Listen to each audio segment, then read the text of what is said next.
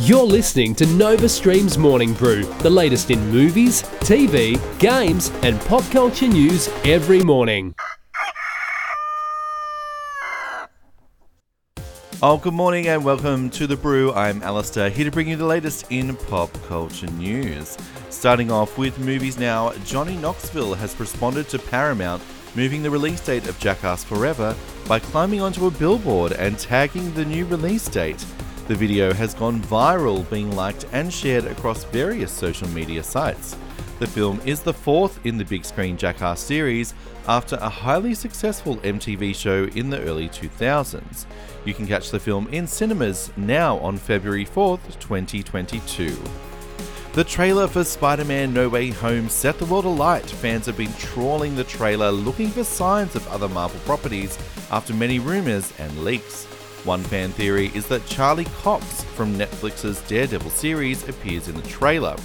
A show in the police station shows a pair of arms that apparently are the same size as the famous actors. Charlie confirmed that they are definitely not his four arms. Sorry, MCU fans. Spider Man No Way Home comes to theatres December 17, 2021.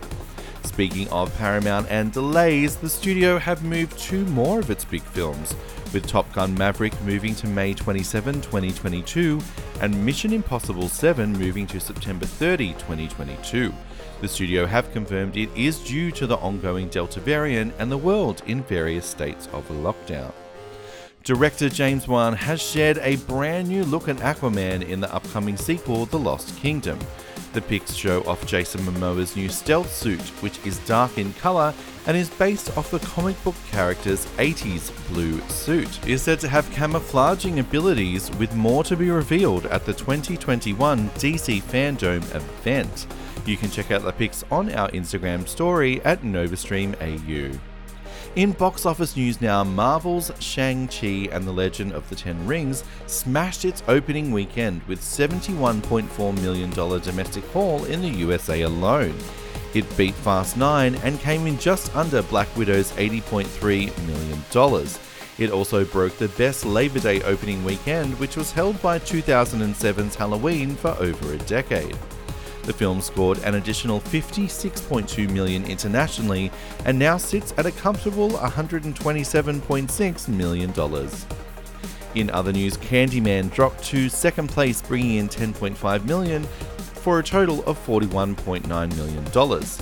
Free Guy dipped into third place with another 11 million, bringing its total to 91.8 million. Paw Patrol came fourth with 5.2 million, with a total of 31.5 million, and Disney's Jungle Cruise rounds out the top five with an additional 5.2 million dollars, a domestic haul of 106.8 million domestically. You can catch our review of all of these films over on our website, novastreamnetwork.com. In TV and streaming news now, Taika Waititi's teen comedy Reservation Dogs has scored an early season 2 renewal. FX were fast to pick it up for another round after extremely positive responses from critics and fans. The show currently sits with a 100% certified fresh rating on Rotten Tomatoes and universal acclaim status on Metacritic.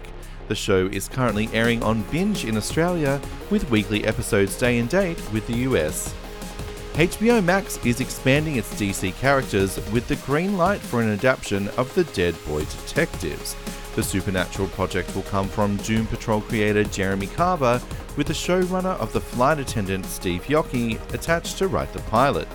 Production is scheduled to begin this November. The hour long series will centre around two ghost children named Charles and Edwin who refuse to enter the afterlife in order to stay on Earth and investigate supernatural crimes. The characters will be introduced in Doom Patrol's third season, being portrayed by Sebastian Croft and Ty Tennant. You can catch the third season and as well 1 and 2, currently streaming now on Binge.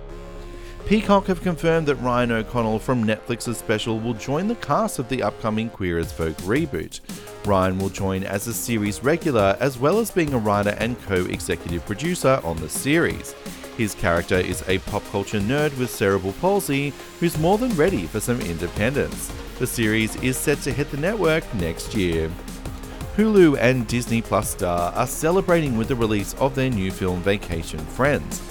The weekend gave Hulu its most watched opening weekend for an original film to date, and as such, the studio have greenlit a sequel titled Honeymoon Friends, with Clay Tarver returning to write and direct.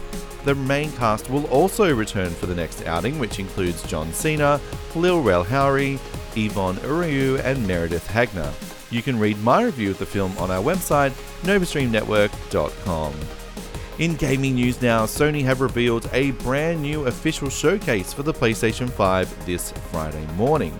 This comes after the giant has been notably absent from Gamescom and other industry events recently. There are many rumors circulating about what could be shown at the event, but be sure to watch along with me on Twitch this Friday morning at 6am at Alistair AU.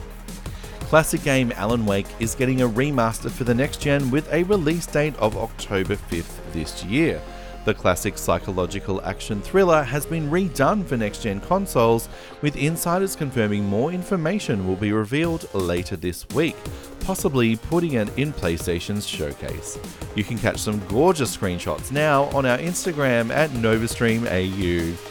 Sony have backtracked on their decision to charge for a PS5 upgrade for Horizon Forbidden West.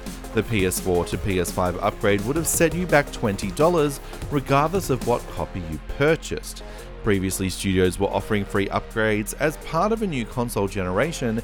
However, after a major backlash from fans, the studio have negated this and confirmed the update will now be free.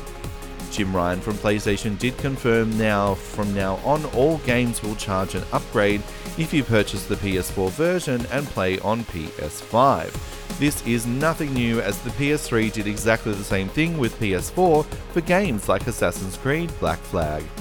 If you've pre ordered the PS4 version and plan to play on PS5, you no longer will be charged the digital upgrade cost.